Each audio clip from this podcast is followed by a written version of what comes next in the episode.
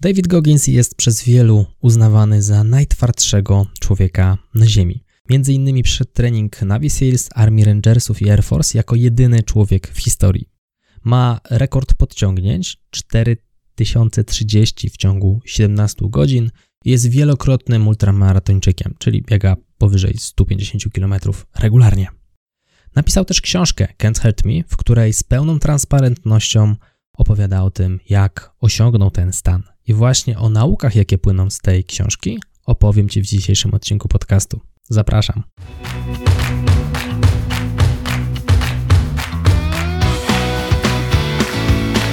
Chcesz przenieść swoją karierę na wyższy poziom?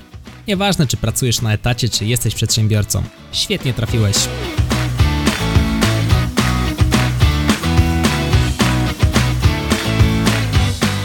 Nazywam się Michał Kowalczyk i witam Cię w Excellent Work Podcast. A więc zaczynamy tę opowieść najtwardszego człowieka na świecie, przynajmniej przez wielu uznawanego za takiego. Swoją drogą zachęcam Cię do przeczytania książki Can't Hurt Me, właśnie Davida, ponieważ no, w mojej ocenie to jest jedna z ważniejszych książek, jakie w życiu przeczytałem. Gość nie miał w życiu lekko, nie chcę tutaj robić Ci spoilerów, dlatego zachęcam do pełnej lektury. Opowiem Ci o kilku nauczkach, które z tej książki płyną, ponieważ jest ich naprawdę, naprawdę sporo. A więc jest to mm, wiele nauczek, które przekazuje bezpośrednio David. Nie z wszystkimi się zgadzam, ale cytuję te w mojej ocenie takie najważniejsze. Najgorsze warunki treningowe są najlepsze. To znaczy, że gdy pada śnieg, gdy padał deszcz, David specjalnie ubierał buty i szedł biegać. Chodzi o to, że w momencie, gdy na treningu, na sali treningowej, gdy nikt nie patrzy, zderzasz się z najtrudniejszymi możliwymi warunkami, to w przypadku, gdy wyjdziesz na stadion, czy będziesz już na świeczniku, będzie ci zdecydowanie łatwiej te trudności pokonać. I to jest przykład, który ma też zastosowanie w analizie danych. W momencie, gdy wylewasz pot w kursach, gdy w domowym zaciszu robisz sobie dodatkowe zadania albo rozwiązujesz problemy innych, zdecydowanie łatwiej będzie Ci potem pokazywać te dane na prezentacji wśród na przykład dyrektorów na jakimś ważnym spotkaniu. Twoja pewność siebie będzie zdecydowanie większa, ponieważ na tej sali treningowej, w tych kursach wyćwiczyłeś sobie kompetencje już zdecydowanie mocniej niż nawet jest to potrzebne bezpośrednio już na takie prezentacje i będziesz po prostu działał pewniej. Kolejny punkt, zaufanie pochodzi z odpowiedzialności. I teraz odpowiedzialność dawała Gogginsowi szacunek do siebie, a ten znów wskazywał mu drogę. Case przełożonego, czyli szacunek do siebie jest czymś dla Gogginsa bardzo ważnym. Jeżeli mamy przełożonego, który brzydko się do nas odnosi, nie możemy mu na to pozwolić, bo to będzie wpływało na to, jaki mamy szacunek do siebie. Nie ma takich pieniędzy na świecie, przynajmniej dla mnie. Znowu, będzie to zależało od naszych indywidualnych zasad. Nie ma takich pieniędzy na świecie, które wynagrodziłyby mi to, że ktoś mnie znieważa. Ja nie pozwalam po prostu na to. I znowu tutaj dochodzi do tej kwestii szacunku. Szacunek do siebie to jest coś, co jest bardzo ważne, bo wpływa między innymi potem na pewność, a to znowu wpływa na całe nasze życie. Zapisz, jaka myśl sprawia, że czujesz dyskomfort i zrób dokładnie to, co zapisałeś. Na pewno w Twojej głowie pojawiają się jakieś takie sytuacje. U mnie były to na przykład szkolenia stacjonarne w języku angielskim. Były to regularne spotkania, znów w języku angielskim. Było to na przykład porzucenie stanowiska menedżerskiego na rzecz seniora specjalisty. To też wbudziło we mnie dyskomfort. Wszystkie te rzeczy zrobiłem albo robiłem je regularnie. Nie czułem się z tym komfortowo, ale to nic. Stwierdziłem, że spróbuję. No i kolejny punkt, który tutaj David przytacza, to bez dyskomfortu nie ma rozwoju. Czyli jeżeli robisz coś, z czym czujesz się w pełni komfortowo, no to nie wypychasz się nigdzie dalej. Czyli poruszasz się w obrębie tej swojej granicy komfortu, poruszasz się w obrębie kompetencji, które już masz. W momencie, gdy uczysz się czegoś nowego, to wywołuje u ciebie dyskomfort.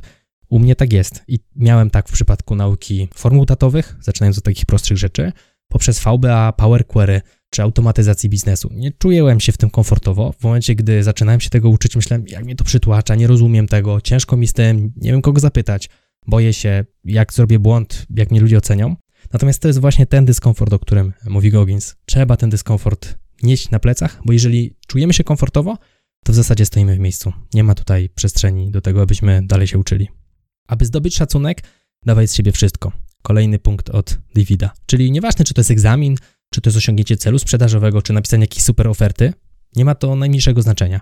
Pracuj najciężej jak potrafisz nad tym, aby osiągnąć cel, aby dać z siebie 120%, i aby przeskoczyć poprzeczkę, która jest przed tobą postawiona jeszcze z zapasem, czyli zaskoczyć pozytywnie osoby, które stawiają przed tobą cele. Powtarzaj.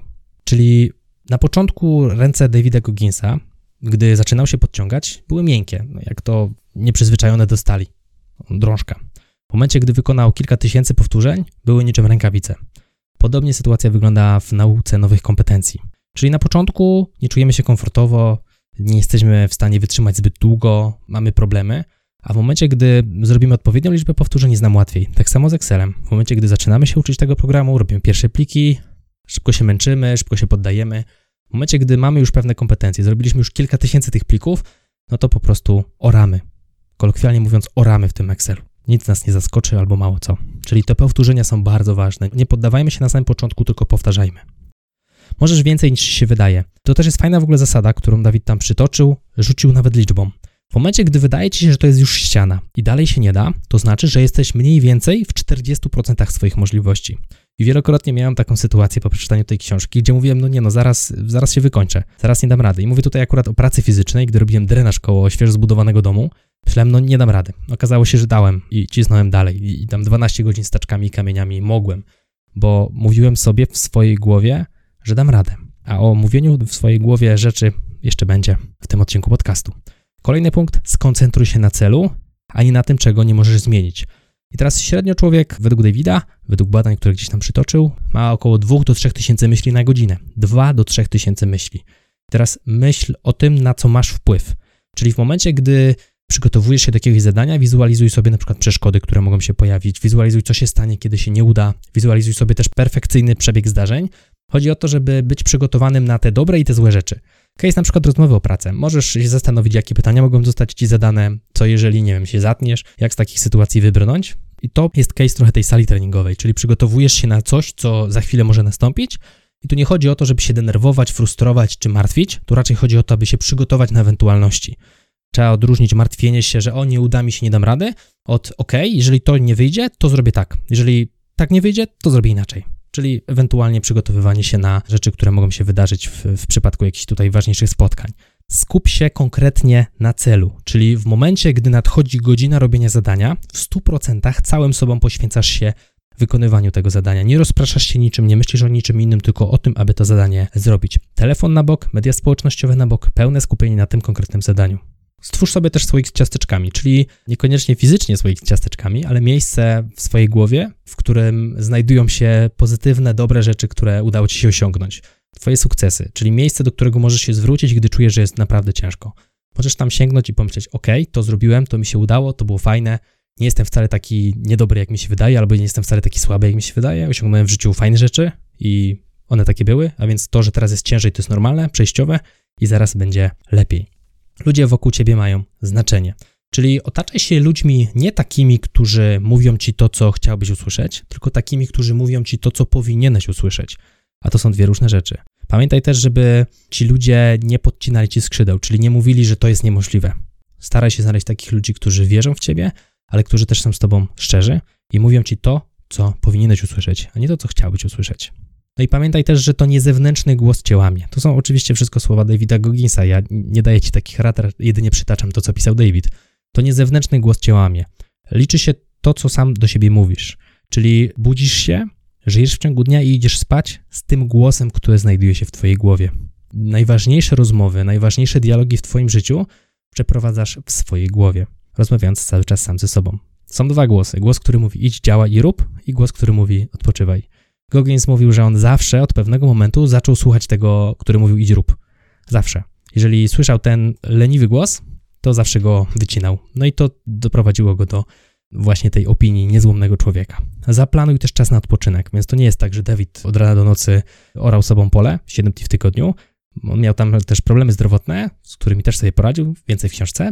Teraz odpoczynek powinien wyglądać tak jak praca. Pracujesz na 100%, odpoczywaj na 100%. Wyśpij się dobrze, spędź czas tak jak lubisz, niekoniecznie przed komputerem, przed telefonem. Zjedz dobrze, napij się dobrze, no bo następnego dnia, gdy skończy się dzień odpoczynku, będzie znowu orka. Jeżeli nie przygotujesz się dobrze na orkę, no to będzie ci ciężko zaorać. No, taki gość, takie słowa. I teraz kontynuuj, czyli bez względu na liczbę porażek i przeciwności, nie poddawaj się. Kontynuuj i dawaj z siebie wszystko.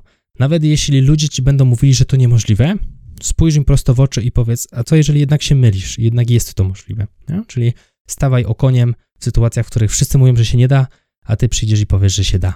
Jak widzisz, mindset gościa bardzo no kolokwialnie mówiąc, hardkorowy, bardzo hardkorowy. Nie, nie z wszystkimi tutaj e, słowami się zgadzam, natomiast chcę Ci pokazać, że są takie osoby, które na tyle dużo razy powtarzają w swojej głowie takie słowa, motywujące słowa, czy, czy słowa, które w jakiś sposób kształtują ich mentalność, że w pewnym momencie ląduje to w ich podświadomości i oni po prostu tacy się stają. A więc to pokazuje, że gdybyśmy odpowiednio dużo razy i mocno na poziomie świadomym w coś wierzyli, wyląduje to w naszej podświadomości, a więc jesteśmy w stanie się zmienić.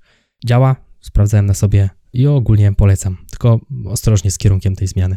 Był to Excellent Work Podcast, mówił dla Ciebie Michał Kowalczyk. Do zobaczenia i do usłyszenia w kolejnym odcinku. Trzymaj się, hej!